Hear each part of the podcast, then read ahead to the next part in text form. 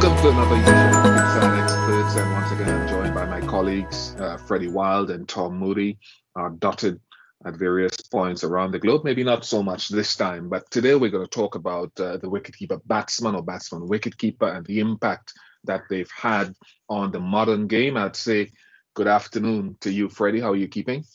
Yes, I'm good, thank you, Bish, and uh, good to have you over here in the UK. How are you coping with um, or isolation after arriving here? Um, it is what it is. Um, I used to think that isolation was made with me in mind when um, when I had to engross myself at home for a couple of months. But um, I'm ready to get out of the house now. Um, but we leave that where it is. Tom, how are you? Yeah, well, thanks, Bish and, and Freddie. Yeah, no, certainly no isolation here at the moment, but uh, probably going to be in the, a similar position in a few weeks' time when the CPL looks like it's going to, you know, kick off in the Caribbean. Yeah, well, that's great news as well for West Indies cricket with the Test series starting uh, very, very shortly. Uh, we have the pleasure of having had Freddie do an excellent interview with Adam Gilchrist, the former wicketkeeper batsman, who gave us some valuable insight into how he came through the system, what his thought process was as far as batting and keeping are concerned, and maybe a little bit about his impact on the game. Have a listen. Hello, and a very warm welcome to none other than Adam Gilchrist, a man who played 96 tests and 287 ODIs, winning three World Cups and single handedly transforming the role of wicketkeeper batsman. Gilly, thanks so much for coming on the podcast. How are things with you, and how have you been coping in lockdown? Yeah, you know, Freddie, uh, yeah, great, great to chat, mate. Um, how's things going? look, we're, we're in Perth, uh, Western Australia, which is I think, commonly known pre COVID as one of, if not the most isolated city in the world. Uh, and all of a sudden, we're really, really thrilled about that. We are um, in a situation where we're in our own little bubble. And I must say, um, we're almost, life's almost, day to day life is almost back to normal. Now, I say this with the utmost respect and acknowledgement of everything that's going on around the world. And it's not a case of sort of uh, rubbing anyone's nose in it. It's it'd be foolish to think that um, anything uh, won't turn up, and who knows? You know, three three months ago, we wouldn't have ever believed anything that anyone has told us was about to transpire. So, no, we're we're, we're all good, mate. We're um we're sort of we did the initial bunk, bunker down like everybody and just try to roll through it. We've I think we've been very well led with our uh, state uh, government, and uh, and look, I think the uh, you know I think any government really is probably tough to criticise too much in that it's the first crack at this. It's the first time we've all had a go at this, so um, you know maybe hindsight might be a nice thing, but through the initial stages, um, things are going pretty well for us. Okay, yeah, well, that's good to hear. Obviously, Moods is a, fellow West Australian, so we've been hearing some positive updates from him as well during lockdown. But um, today we're going to have a chat, um, obviously, about wicket keeping, um, about your career, uh, and and your influence more broadly on the role of, of the wicketkeeper batsman. Um, to start off, we're going to go back to the beginning, and, and obviously, when you started your, um, your, your career, you came into the Australian team um, replacing Ian Healy. You had some big big shoes to fill there. How how did how did you feel coming into that position, um, and how did you manage to sort of deal with that and take it in your stride? I suppose. Yeah, I, I guess go, go, when I think of that, I, I, I, tend to probably go back one step further and reflect on my time when I'm, I moved from New South Wales over to uh, Western Australia. Uh, I played a, a, couple of patchy seasons for New South Wales um, just as a batsman. Phil Emery was a wicket keeper there, uh, doing a great job. He was captain in the absence of Mark Taylor, who was obviously away on the national team. And and whenever the national boys were away, uh, I got a game as a batsman. A whole lot of us did because there were so many Australian players in that New South Wales team. Uh, but when they came back, we all got punted out the back door, which is totally understandable. And and I played ten games, didn't do particularly well.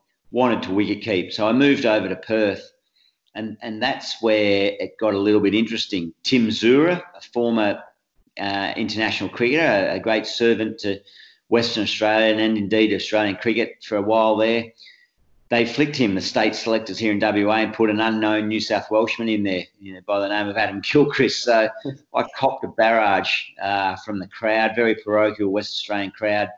Um, even the members were giving it to me; they weren't sure what was going on. But I remember at the time just thinking, I don't need to be Tim Zoehrer. I don't, you know, and he was a very athletic, um, attacking batsman down there at number seven, scored hundreds in first class cricket but um, I remember just thinking, I don't need to be him. All I need to do is, you know, the foundation of hard work and try to earn the respect of, first of all, my peers within the team. And then hopefully, if you get that, that will probably mean that you start to garner some respect from the crowd. So that was the first step. All of a sudden, excuse me, a couple of years later, I find myself in a very similar situation with uh, Ian Healy, the one that's been left out at, at um, uh, at the expense of me coming in. And I walk out to the Gabba and get booed all the way out on the Gabba. And um, so I remember just, again, just thinking, I, I idolised Ian Healy. I, I, I, you know, loved watching him play. I, you know, the, the, my early teenage years, um, just observing him and, and just dreaming of being in that position. So when I got there, I, I, just thought, right, don't need to be him, uh, but just learn everything I can from him and try to, again, garner that respect from my teammates and then hopefully the crowd. So I didn't have any designs on trying to just be the best wicket keeper that was available for the team at that time. And I, I had enormous um, support from the team that was around me, and um, none the least Shane Warne, which was that was always going to be the toughest job and the high profile job um, you know, I went to him early and just said, look, clearly you need a good relationship, um, keep a bowler relationship, and and we worked hard on trying to forge that, um, getting that understanding out on the field. Yeah, and then you mentioned there trying to you, you were sort of trying to be the best wicket keeper you could be.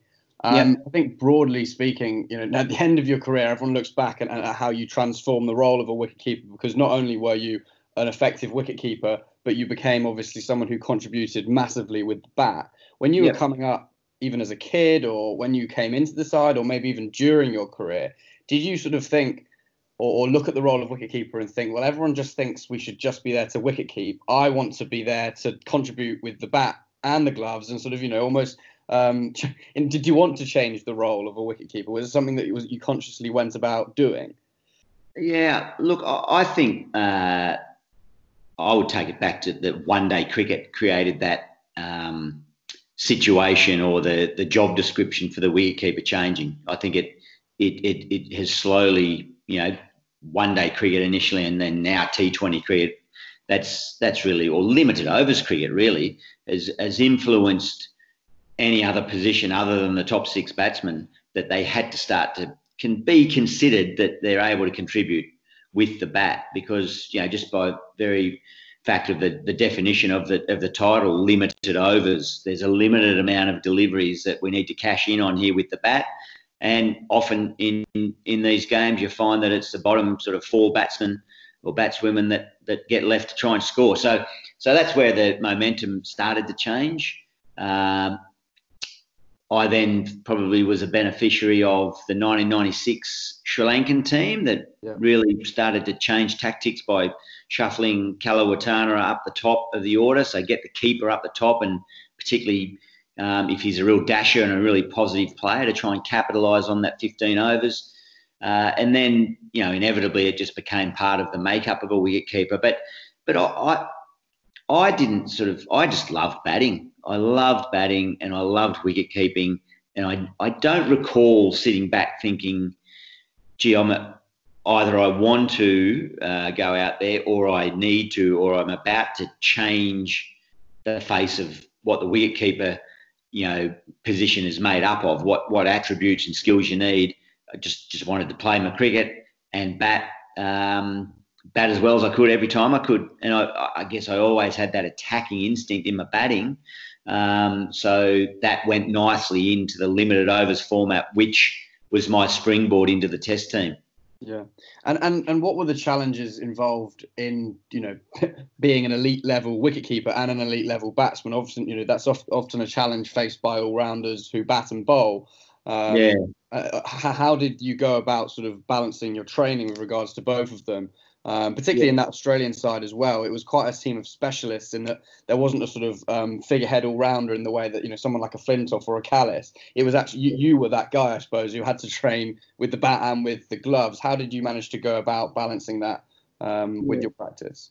Yeah, well, there's, I don't know that there's any scales that when it's 80%, 20% that you say that's balanced, but that, that was how I balanced it up 80% training on wicket keeping and 20% on batting. Um, but I think that was probably just uh, surely the fact that the batting came a little bit more naturally uh, and I had to work a bit harder.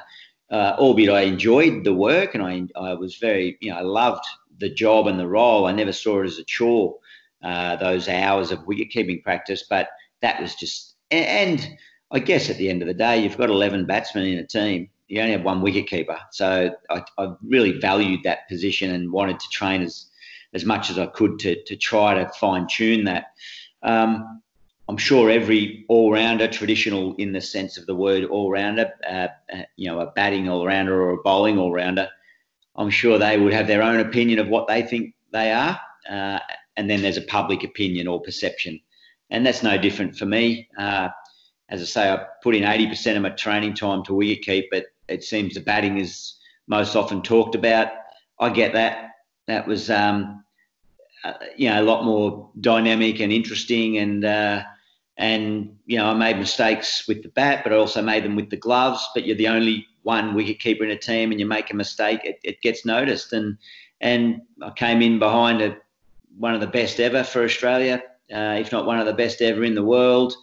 Uh, and you know, you say there's an easy way. It's easy for anyone to start to sort of judge my game against the two facets and work out what they think is the most valuable or the the, the strongest con- contribution. And I, I, don't really get hung up on it. There was probably a little period there where I was a little bit sort of oh, trying to prove my worth as a wicket keeper because everything was focused on my batting, but by the end of it, not not at all. And and now, you know, you don't really care too much. It's just nice to be discussed and remembered.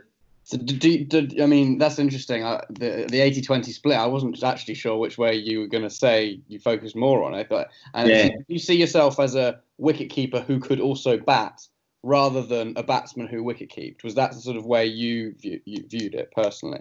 that that's that's the way yeah spot on that's the way i motivated myself and and that was my incentive and everyone you speak to will say oh, i was a you know a batsman that was a wicket keeper yeah. um, and i understand that I, I, get it i'm not offended by that at all but uh, you know and uh, it is a delicate one i suppose for some people in in the prime of their career to if they have to sort of wrestle with that or if they feel like they're being tarnished or you know um, people comment whether they should or shouldn't be in the team.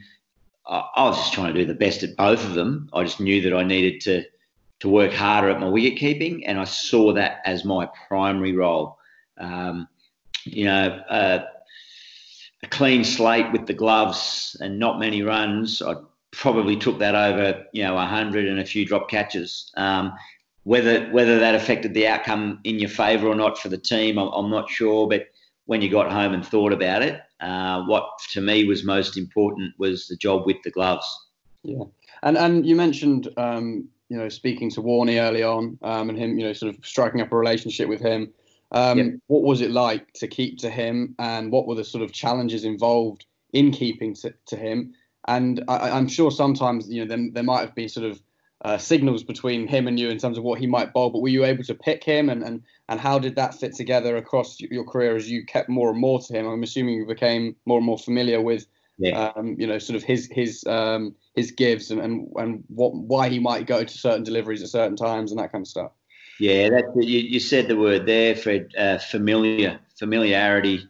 That's that's a keeper bowler relationship. Just the more time that you wicket keep to someone, and, and be it Warne or, or McGrath or Gillespie, Jason Gillespie for a significant amount of time, Brett Lee, but let's say Warne and McGrath were the two absolute standouts through that era uh, and the most regular guys there.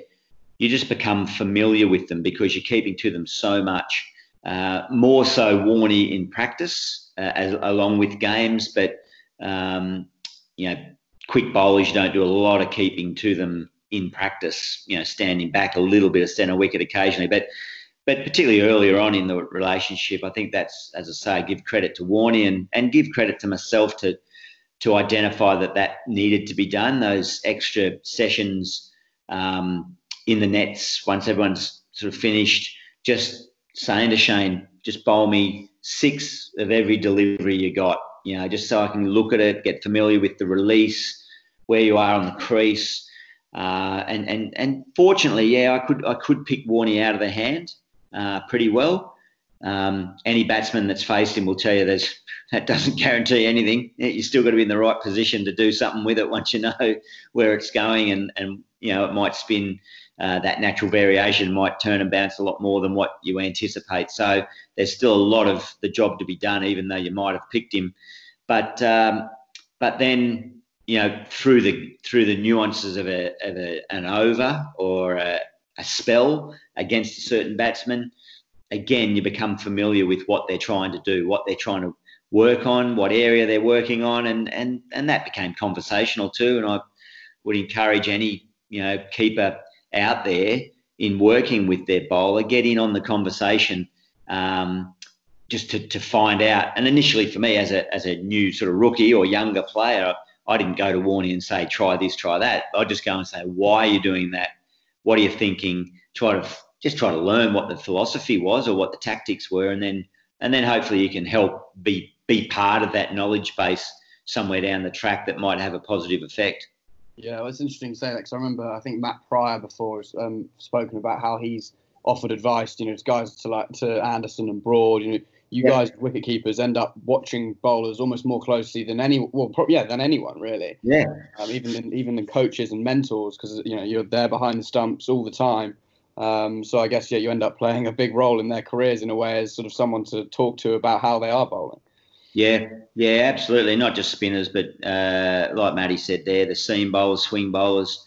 Um, you know, any information you can help out with is, is vitally important. But, but again, yeah, that that key word that you knocked uh, on the head early, but just get familiar with them. The more hours and overs and deliveries you can keep to them, um, the better that relationship and understanding will be. Yeah, and and um, it's interesting. You again going back to that 80-20 split and then sort of I suppose more broadly how across or since your career certainly wicketkeeper batsmen have probably been asked uh, and I'm not not blaming you in any way for this, but they've been asked to score, you know, to score more heavily. I think because of the way that you know you you contributed so um, significantly with the bat that it's almost created higher expectations of wicketkeeper batsmen. Do you think that um, the sort of balance between wicketkeeper training and batting training for keepers has changed and, and maybe is wicket keeping potentially being neglected as a result of you know thinking like like for England for example in the last few years we've had Jonny Bairstow and Jos Buttler alternate with the gloves yeah. a bit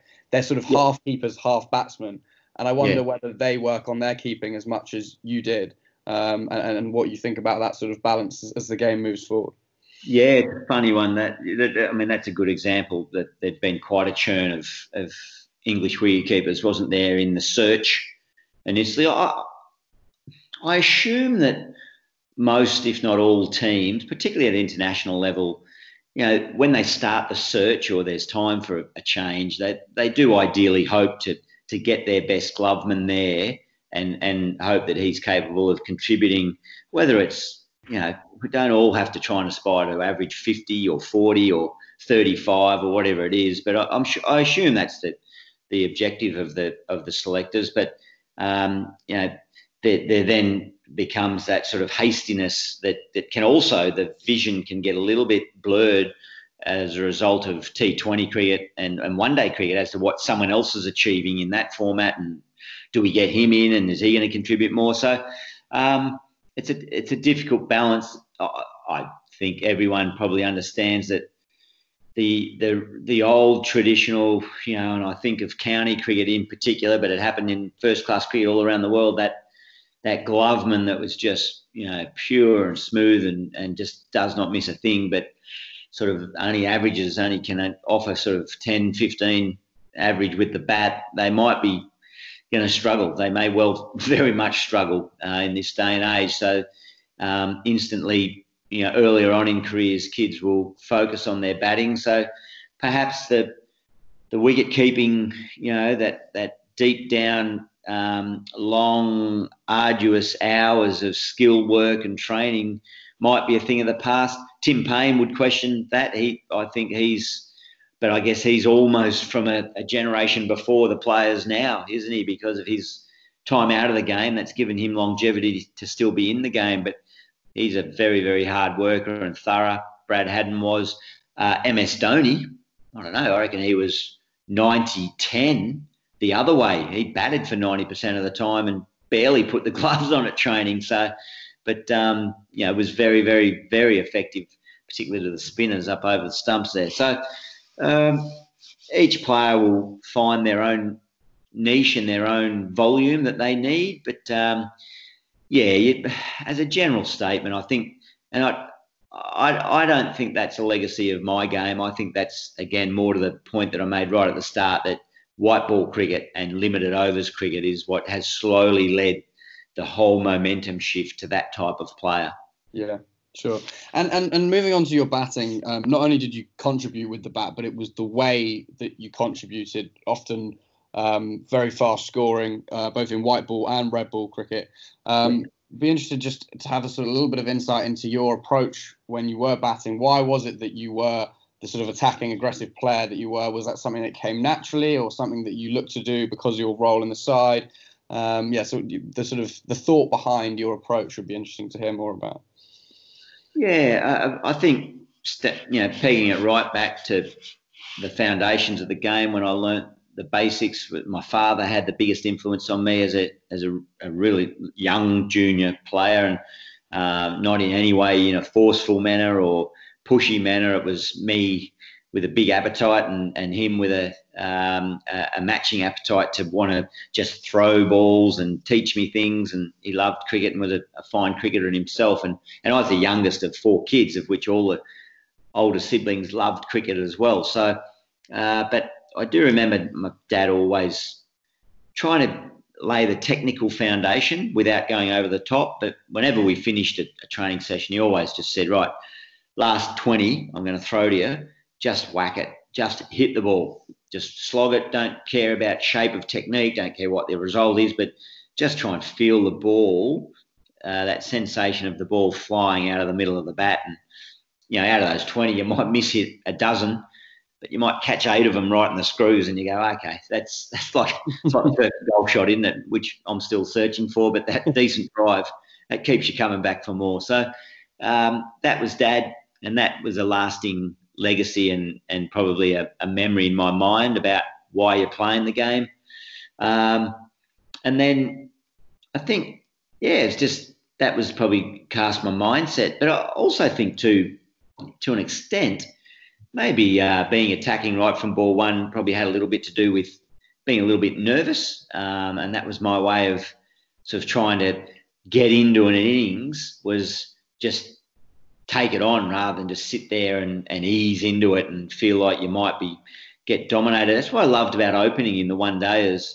Uh, it was I found it a much more relaxing way to start the game because you walk out there, it's it's none for none you know, an opening bowler is running for the first ball, and you've got a chance to sort of set the tone. Whereas typically, particularly in Test cricket, walking in, um, you're walking in when the opposition has just taken a wicket. So just on that very um, uh, event, they're sort of a bit more up and about and energetic. So you're sort of a little bit on the back foot and under siege. So maybe there was a natural sort of uh, sort of uh, defensive mechanism was to be offensive, yeah. and great when it works, looks great, you get all the plaudits, but often, you know, it didn't, and you get chastised for being too attacking or ill disciplined. But they're the, they're the, that's the balance you've got to try and work out through your through your career. I mean, that's interesting that you say that sometimes it doesn't work and, and you're going to get criticised. Quite often, um, when we talk about mental strength in cricket, and particularly in batting, we talk about guys who knuckle down and can bat the long, you know, for a long time and sort of basically resist temptation. I think that in some respects that's a little bit simplistic. I think there's a an element of mental strength to, to backing yourself and playing with sort of self belief. How did that um, influence your own approach in terms of telling yourself to to play a natural game? And were you ever sort of at times dissuaded from being aggressive because of failure in the past? Because it, it certainly didn't seem like that. Yeah, no. Well, the one time that jumps right out at me, and, and, and two examples, and they both happened in the 2005 Ashes. That that was my my one time where I was absolutely um, being strangled by self doubt and and fear of failing, and um, you know just that it it felt like that uh, the England team and Vaughany and and Freddie obviously more so with the ball, but even that whole attack. Um, the field positioning, the tactic of coming around the wicket, which I don't think was necessarily ever a, a you know a, a, well thought out, clever tactic in a in a sort of meeting room. It, it just came about, but they were quick enough to realise that and latch onto it and make adjustments, and I wasn't able to. So that was the first time I remember going into games, particularly up at by the time we got up to you know the third test at Manchester. Um, going in there where we had to try and bat out that last day to, to salvage a draw. Uh, just being so, feeling so unnatural and fighting my natural instinct, but through fear of it not working, and then trying to just occupy the crease, and that was never going to work. So I, that, that's probably the, the primary time in my career where I really felt, as I say, suffocated by some self doubt and uncertainty. And on the flip side of that, I agree with what you say. It's not just the the guy that can bat the long, drawn out match innings to save a test or or even to set up a test. It, the flamboyant ones need that mental strength. And on the last day of that series, Kevin Pietersen's you know ability to walk out there, the stroke of good fortune, you dropped early, but then preparedness to take it on and just basically take you know that day, that game, and that trophy away from us um, on the back of a hell of a lot of other good work from his teammates.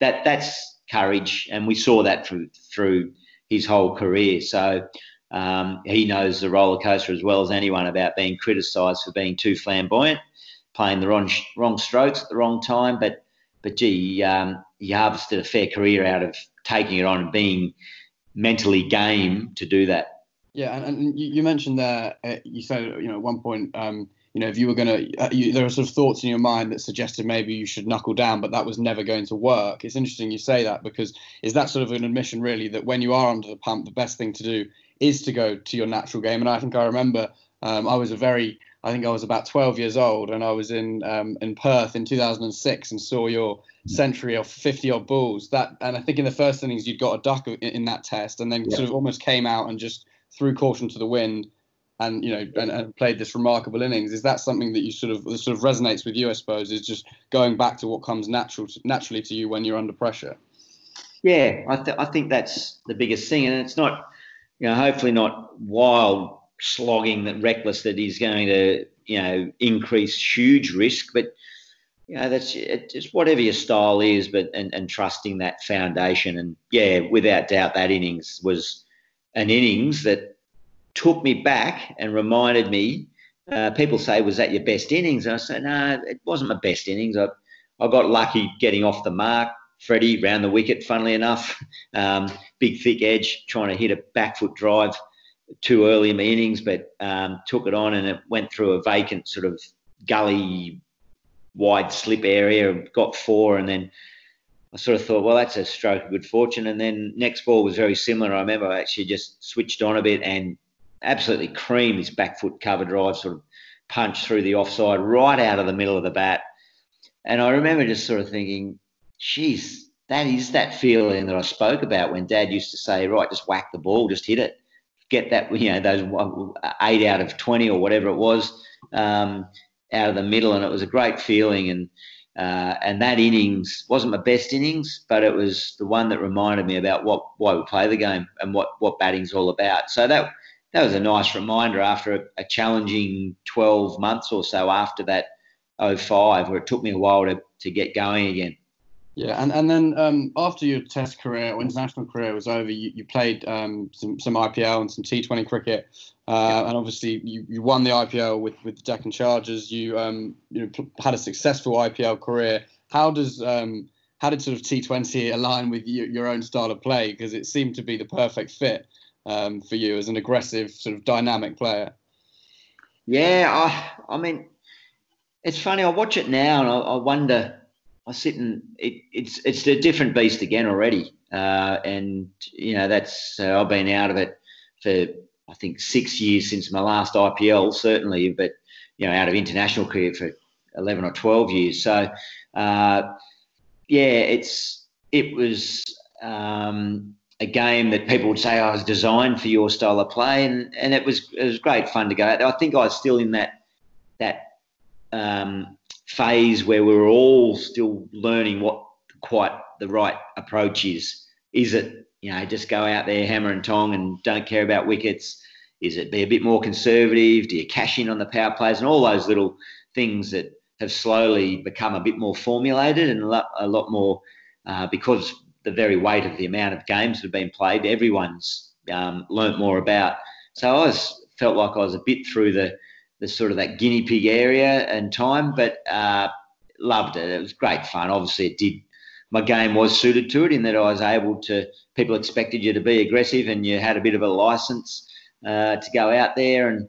Um, yeah, but I see it, it, it's it's a different, more tactical approach nowadays as it uh, across the board of a tournament of a team, and uh, it's it's intriguing to watch. I, I, still love the the tactics in there. It, it, might not be so evident for those that haven't played it. They might think it's just a bit all hit and bash, but there are some um, there's some major tactical plays in there. Particularly as a captain, I think strategy is and decision making is as tough as any stage in Test cricket because you've got so little time to make your decisions. So uh, yeah, I, I, I, love that period of time, but um, you know, my my style of T20 cricket was probably a little bit off the mark to what's going on now.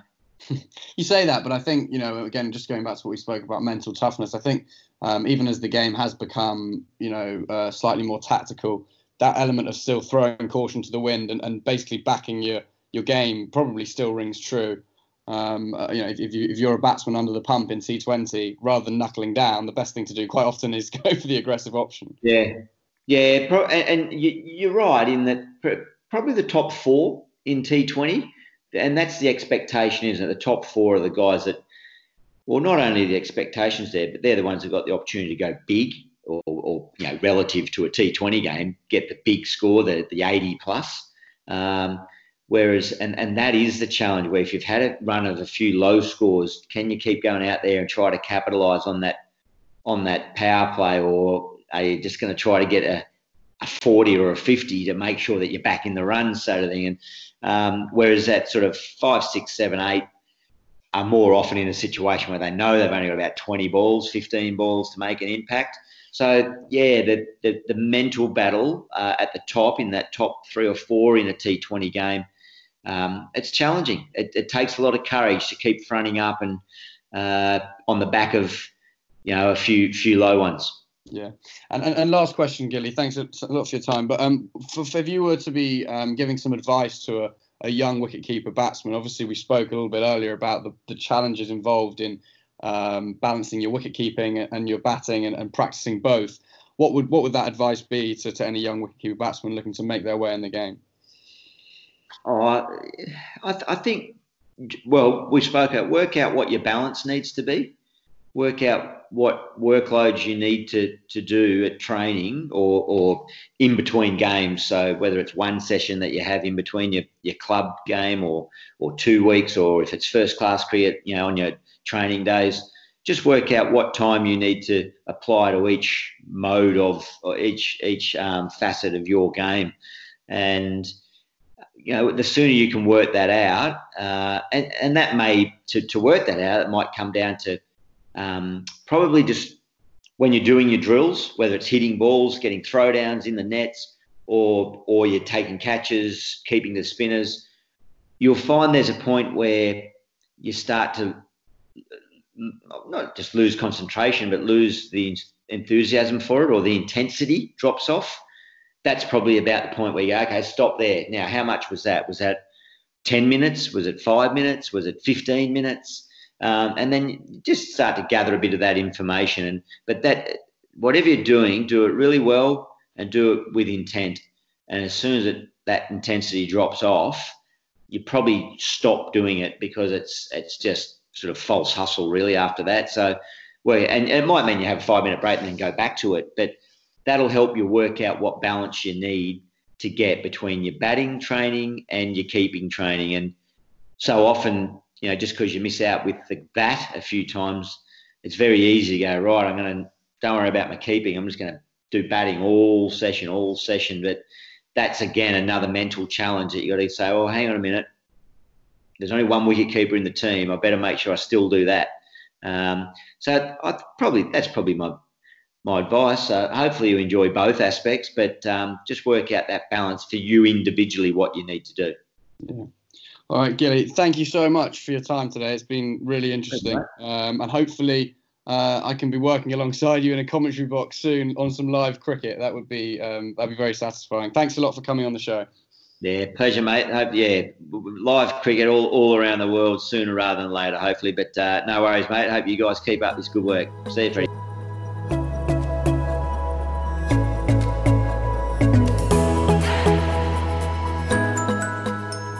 Fascinating stuff. Very well done, Freddie. Very appropriate with the questions. And, and Tom, Adam Gilchrist from Western Australia eventually as well, although you talked about playing initially for New South Wales. Give me your consideration of him, Gilly the person and Gilly the player.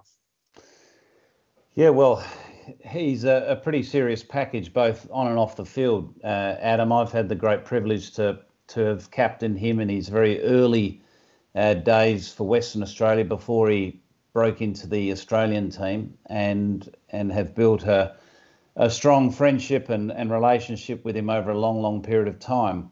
Uh, you know, as as the player, he is he is dynamic. He is uh, reliable. Uh, he, he, is a, a, natural leader. He's a, he's a player that uh, a lot of people gravitated towards, and he was a player that took big moments. So he captured the imagination of of everyone watching. Uh, so he was box office when he was playing, and he had a long uh, and decorated career. And it certainly wasn't easy for him coming into the Australian setup after Ian Healy. Um, you know, held that position behind the stumps so successfully for such a long period of time. So it's always difficult for uh, a keeper in particular, being a single skill in the side, to, to come in um, after someone's cast such a considerable shadow uh, over the game. But uh, he took it in his stride and and uh, and ran with it and, and, just got better and better and better. Uh, off the field, uh, you know, he's all class. Um, you know, he's a very popular person, and Freddie, you'd know this, having worked with him uh, for Fox.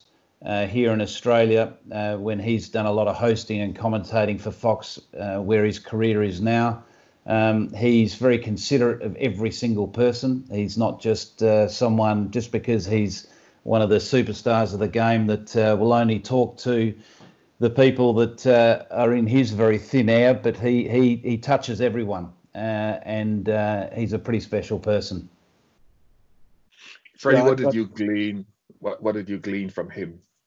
Well, no, yeah, I mean, I just echo what Mood said there about um, what, good, what good bloke he is. I mean, as I said, I've worked him, with him a couple of years now um, uh, for Fox in Australia, and, and, and, as Mood said, he's got you know time of day for everyone, whether it be just the CricViz analyst or if he's chatting to Shane Warne next to him in the commentary box. So uh, he's a great guy, and yeah, a, a really interesting um, guy as well. I thought it was some, some fascinating insights into the art of wicketkeeping, as you'd expect, obviously, from someone who um, as we mentioned in the chat, transform the role.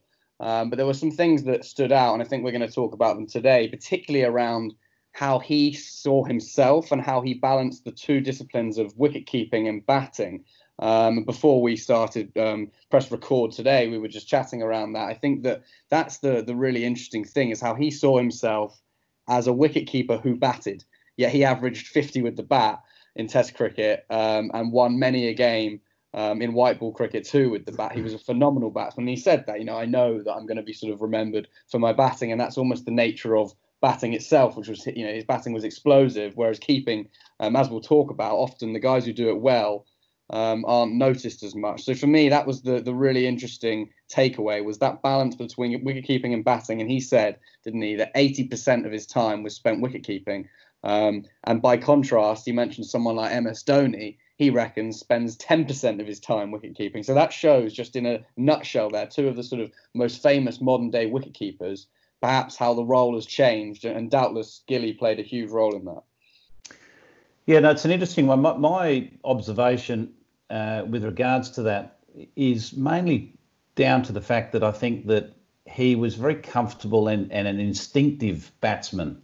That uh, yes, he needed to hit balls, but he didn't need to obsess over his batting and, and the, the, the practice of his game. His game, he played very simply see ball, hit ball. And, and that was the beauty of him, whether it was the first ball of the day or the last ball before a tea break. If it was a half volley wide of off stump, it was a half volley wide of off stump that was going to go for four, or at least he was going to throw the kitchen sink at it to attempt for it to go to four. But with his keeping, I think he felt that he needed to work harder on his keeping to to reach the standards he felt were going to be uh, consistent and reliable at the very top level. And as I said earlier, he he followed you know, a very, very talented and skillful keeper in Ian Healy. So they're very big shoes to fill. You know, Heels was his keeping to Shane Warne was just an absolute picture. You know, it's just wonderful to watch. And so Gilly was probably very aware that uh, that was the case, and he had um, he had a tough job ahead of him, and he needed to work to work hard. And you would have seen Freddie uh, off the field as a as a broadcaster. He he, doesn't leave a stone unturned. You know, so in preparation for a day in the broadcast box, uh, you know, before any day's play, he is probably first there and he's very thorough with his preparation. And that was pretty much what he mirrored as a cricketer. That's what he was like as the wicket keeper. He was very, very thorough with his preparation. He didn't want to make, he didn't want any shortcuts, uh, and he wanted to make sure that his standards were always at the very, very highest so all that all that will be discussed and what we've heard from Gilly Tom and, and, and Freddie, are, are, we saying that there are going to be individual nuances to the keepers that dot the landscape, the cricketing landscape? You're saying Gilly obviously had his batting, as he said, down to a natural art form. So his keeping needed more work, whereas Dhoni was different and someone else will be different. Um, how how has he changed the role of the wicketkeeper batsman?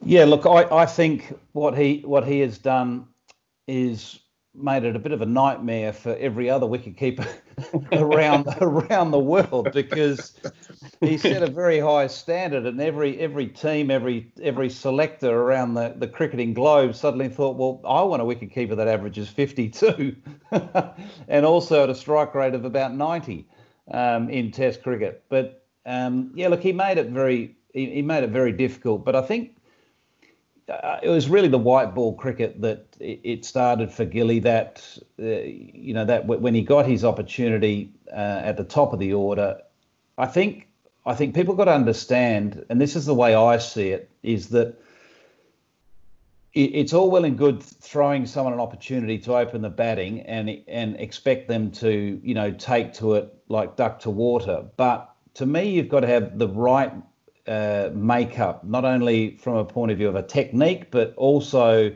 just the right mindset. And Gilly, I don't think the decision at the time was taken into that much consideration, but he had all those right things because he's, a very instinctive player. He liked to get on with the game early and control the game. And he did say in his in his uh, chat with Freddie that that uh, you know he he did like to open and and and get on top and dominate uh, against sitting and waiting and then being dictated to. Um, so I think he was very well suited to that. Australia, there was an opening there for, for him to come in, and he, he took it with both hands. And I don't think anyone expected to see what we then saw for many, many years. But he uh, created a bit of a headache for for many, many people around around the globe.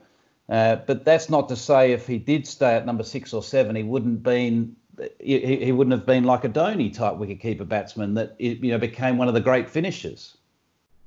Yeah, well, I, th- I think he, mentioned, um, you know, the importance of, of white ball cricket and sort of, you know, I, he was being, um, you know, he was being modest, I suppose, in playing down his own role in the transformation. But he mentioned Kaluwitharana at Sri Lanka and how he, you know, opened the batting in one-day cricket and immediately placed an emphasis on the wicketkeeper to therefore contribute with the bat. I think that's probably fair in white ball, but I think what Gilchrist did in, in test in the test game was was then place an emphasis on them to score runs in Test cricket too, which was um, you know uh, is a is another challenge entirely.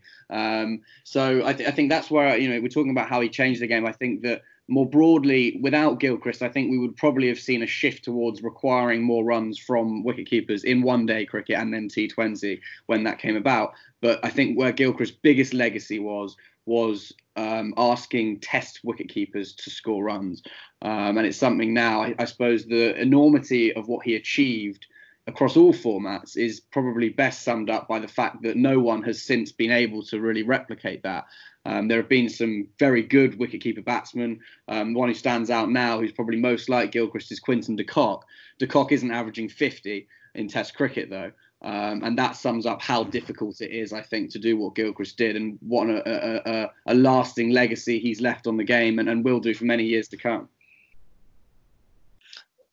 I think it's transported the game into an interesting stage because I, I'm certain that our listeners, different groups of listeners, will have different expectations of what the keeper batsman or batsman keeper is supposed to bring to a testing T20 team. My own observations and my own personal feelings, and I'm not saying I'm right, I'm probably totally off the mark, is that I wanted an efficient keeper, not someone who would drop every second catch that came to him, but someone that would contribute a lot with the bat as well. And, and I, I'm hearing that is the argument in the modern game uh, where you want, I don't notice the keepers who do an efficient job. Nobody does, I don't think they don't stand out.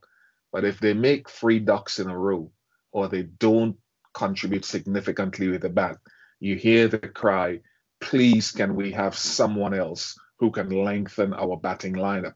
I look around the globe and I dare any one of us to identify an efficient keeper who cannot bat or whose aspiration from a team perspective. And Moods, you're, you're a coach, you've been a coach for a long time now shed some light and Freddie some numbers on this.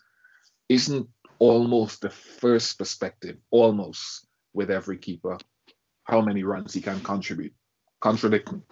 Yeah, and I think that's the legacy the likes of Gilchrist have, has left in that selectors, media, public expectation has been around, well, how many runs is this player going to, to score? Is he going to give us that comfort of depth in our batting order? And I think because of that, we've seen, I think, some inconsistent selection and some poor selection uh, in trying to find that extra 10 or 15 runs. Because uh, that's what it basically boils down to in a test match that 10 or 15 more runs. What would you rather have?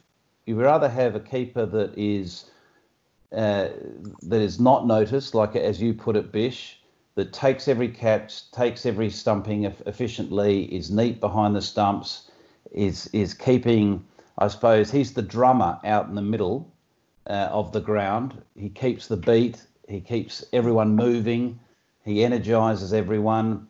Would you rather that, or would you rather those extra ten or fifteen runs? And and to me, in Test cricket, I think the the efficiency of the of the keeper behind the stumps is far more important than the t- potential 10 or 15 more runs that you might get from someone that might not be uh, as efficient keeper but is known as a more dynamic. Where we get a lot of confusion is the crossover between white ball cricket and test cricket.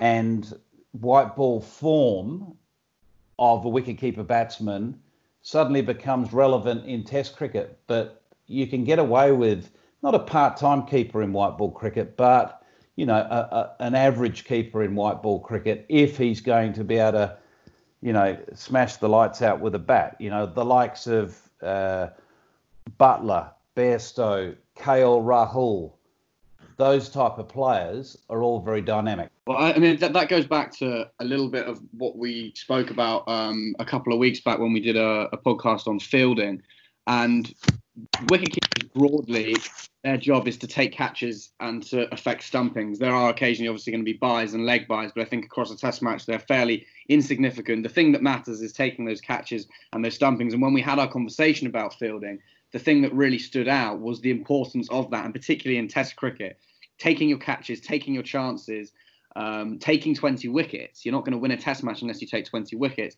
Um, is so important, and that's why I think that there is a real emphasis on the keeper being able to do that. And when you have a keeper who is poor at those two things, then they have to be exceptional. I think really good with the bat to make up that difference. I think moods that's sort of what you're getting at um, is that um, you need you know a difference of maybe five or ten runs in a batting average between two keepers is is perhaps not enough to compromise the wicket keeping side of things. Maybe if the keeper's averaging 50 then you can excuse a few drops here and there because they're contributing significantly with the bat.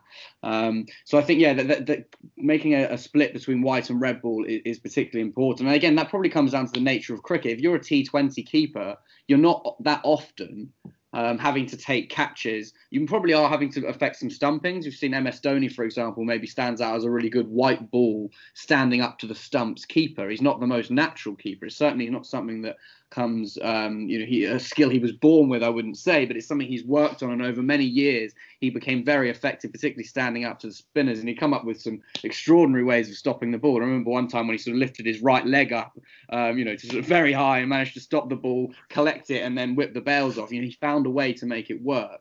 Um, so I guess, yeah, it is important to make clear that there are two, they're two quite different arts, white ball um, and red ball keeping. And Moods, I'll pose a question to you. A few years ago, at Sunrisers, you made the decision to recruit Wriddhiman Saha as, as a wicketkeeper.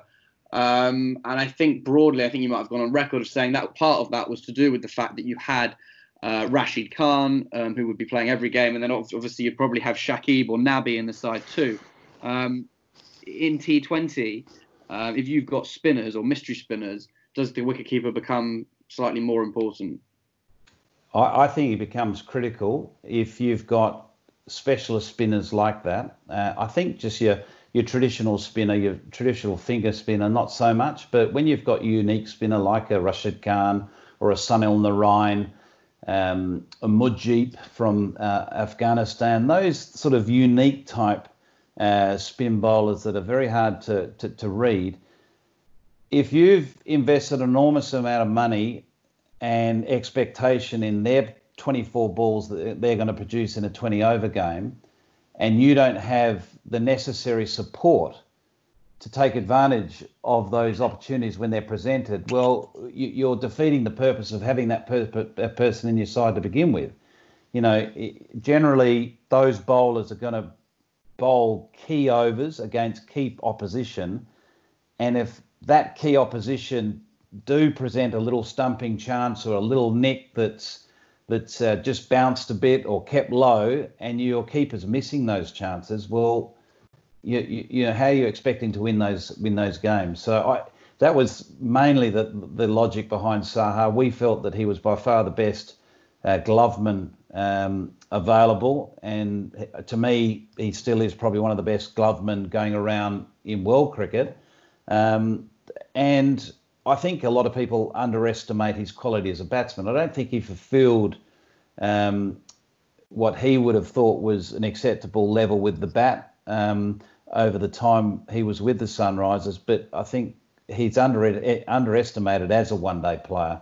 Um, I think purely because you know he doesn't play that power game that a lot of uh, players like a Pant can play or a Dhoni can play and a KL Rahul can play, obviously, when he's got gloves on. I, I sort of like to play devil's advocate with that. I don't want to go too much longer on, but I'm trying to think in T20 cricket, whether it be in the IPL, for example, or whether we're talking international cricket, of team Saha apart, let's let's say Saha apart, because of that spin quotient that you have, of teams that have a wicketkeeper who's relatively good but who isn't a well, seriously good batsman is is another is too strong a point. But even in Test match cricket around the globe, how many how many guys aren't able to give you more than that 15, 20 runs in that middle order of the innings? I'm trying to think. I, I can't recall any. That's so I, I, I, don't think there are there are any really in the modern game, and I think that really is testament to the, the changes wrought by well, we said Kaluwitharana and batsmen at the top of the order in one-day cricket, and then Gilchrist. The role has changed. I mean, I've just got some interesting numbers here, just to, to give you an indication of how the uh, I suppose demands on wicket keepers have changed. This is the uh, the average runs per wicket for wicket keepers in Test cricket by decade. So in the 1950s, mm. they averaged 22 and then you move through to the 60s, 28, then up to 30, 20, drop, down again to 29, but then 33 in the 2000s, which is when Gilchrist comes in, 34 in the 2010s. So you can see there, just across a 50 year period, we've gone from wicketkeepers averaging sort of in the low 20s to the mid 30s, a jump of around 15 runs per wicket for wicketkeepers all around the world. And I think that that shows um, that you know teams now are looking to their wicketkeepers contribute more with the bat um, and because of that, they're probably having less time dedicated to their wicket keeping. Um, and as you said there, Bish, there are very few, if any, wicket keepers now who are selected purely for their wicket keeping. And just one name I want to bring up um, because he's the last person I can think of who did that. And um, there's a guy called Michael Bates who played for Hampshire, and he retired. He actually his his career ended a few years ago, but he, around the sort of mid mid to late 2000s, he played for Hampshire and they had a very good T20 side. He was essentially a specialist wicketkeeper. He didn't. He must have averaged about 10, 15 with the bat. In fact, he sometimes batted as low as number nine for Hampshire. And that Hampshire side were very, very good um, in England's T20 competition. They reached the quarterfinals six years in a row um, and won it twice. And they had a very heavy spin attack again. So there was an emphasis on the importance of, of wicket keeping because he was up to the stumps so often. Dimitri Mascarenhas, who I'm sure we both remember as well, another bowler who was a medium pacer, but the keeper could stand up to him. Um, so, because of the emphasis of standing up to the stumps, Hampshire recognised that Michael Bates could bring real value. Um, and in fact, in a very famous one day cup final, 50 over game, not T20, he stood up to the stumps in the final over of the game um, and effected a stump, a brilliant stumping in the last over that won them the tournament. Uh, and people at that point, I remember, begun to sort of question whether perhaps in T20 cricket or in short form cricket there is a role for a specialist keeper. But I think what we've seen, despite the evidence of Michael Bates, is that generally teams now opt for that you know extra explosive batsmen because I think they recognise that generally in, in short form cricket in particular, there are wicket keepers are rarely involved in the game enough to make to make it so relevant that you need to completely disregard those batting skills. Um, and for that reason, I think you know we've seen now a, a, a, glut, if you like, of, of wicketkeeper batsmen who are competent keepers, not bad, but they're competent, and their main skill is their batting. It's almost the inverse of what Gilchrist was talking about with the 80-20 split. I would get hazard a guess, and Moods, you'd be better, placed having seen uh, wicketkeepers training at close quarters. But I reckon now that split is is more likely to be the other way around.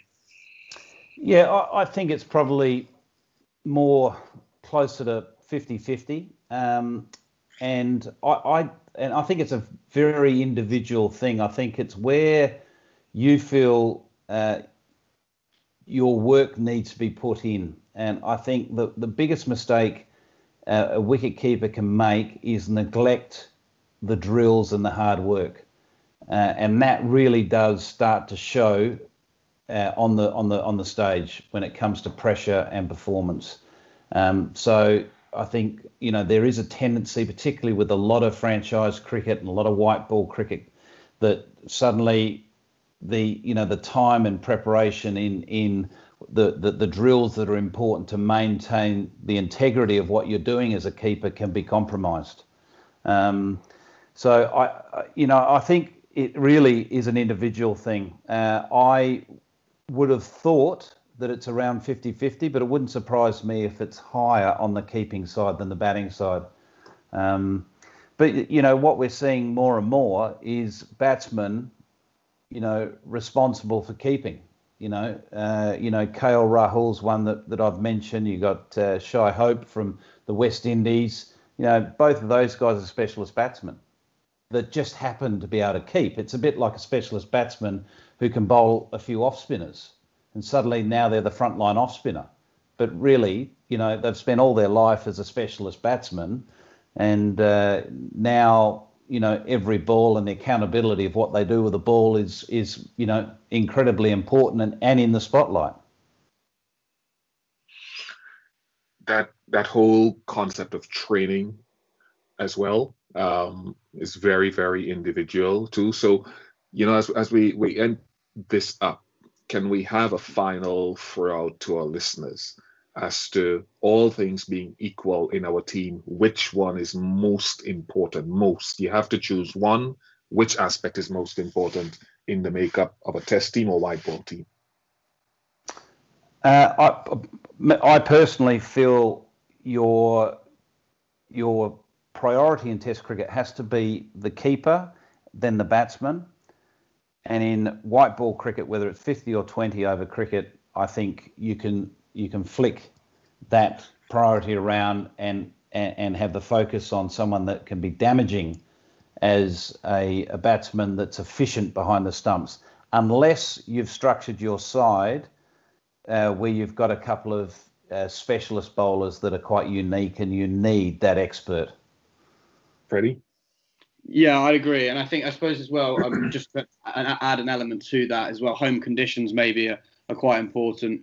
Um, uh, you know, if you're on a pitch that um, that does a lot, um, whether that be spinning or seaming, or maybe goes up and down, or can be slow and low, or it just basically presents unusual challenges, then perhaps the hmm. importance mm. of the keeper, um, I'm talking white ball here, comes into it more. Um, but otherwise, I, am in agreement with Moods, and I think you can kind of see that in the nature of players who um, who do. For example, India um, are more than happy to occasionally give KL Rahul the gloves in white ball cricket I, would be very surprised if he ever takes the gloves in a test match as, as a frontline keeper, just because the, the roles are different. Um, you, you're asked far more, your keeping skills are put under far more pressure in the red ball game. You're in the game a lot more often. I mean, just if you think about it on a basic level, how often you touch the ball.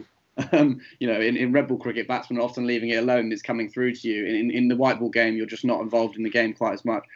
Again, the, with the big caveat of, I think, against quality spinners, standing up there is real value to be had. I think we've seen that with Dhoni over the years. Dhoni, as I said earlier, he's not the most naturally gifted keeper, but standing up to well, Ashwin, Jadeja, uh, and then now more recently Kuldeep and Chahal, he's affected some stumpings um, that I think many other keepers wouldn't be able to do. And if you can do that, there's clear value. Um, so I think it depends a lot on the makeup of your side. Really, is is, is my um, my my way of avoiding answering that question. Or sitting on the fence is sometimes a nice place to be. Well, we let our listeners decide what is is more important to them. Thank you very much, Tom. Thank you very much, Freddie, for your insight. And as always, Freddie, we're going to close with you reminding our listeners as to where they can listen and and what marks they can leave on our podcast. Sure. Yeah. Well, we're yeah on all podcasting platforms: Spotify, iTunes, Pocket Casts. Um, and yeah, once again, it would be great if you could leave a review um, and a rating um, please, please, do. And and, um, and, and if you enjoyed the podcast, share it online and, and let your friends know about it. And thank you very much for Gilly for not having a bookshelf behind him in keeping with the, the three exponents on this podcast here as well. Thank you very much for listening.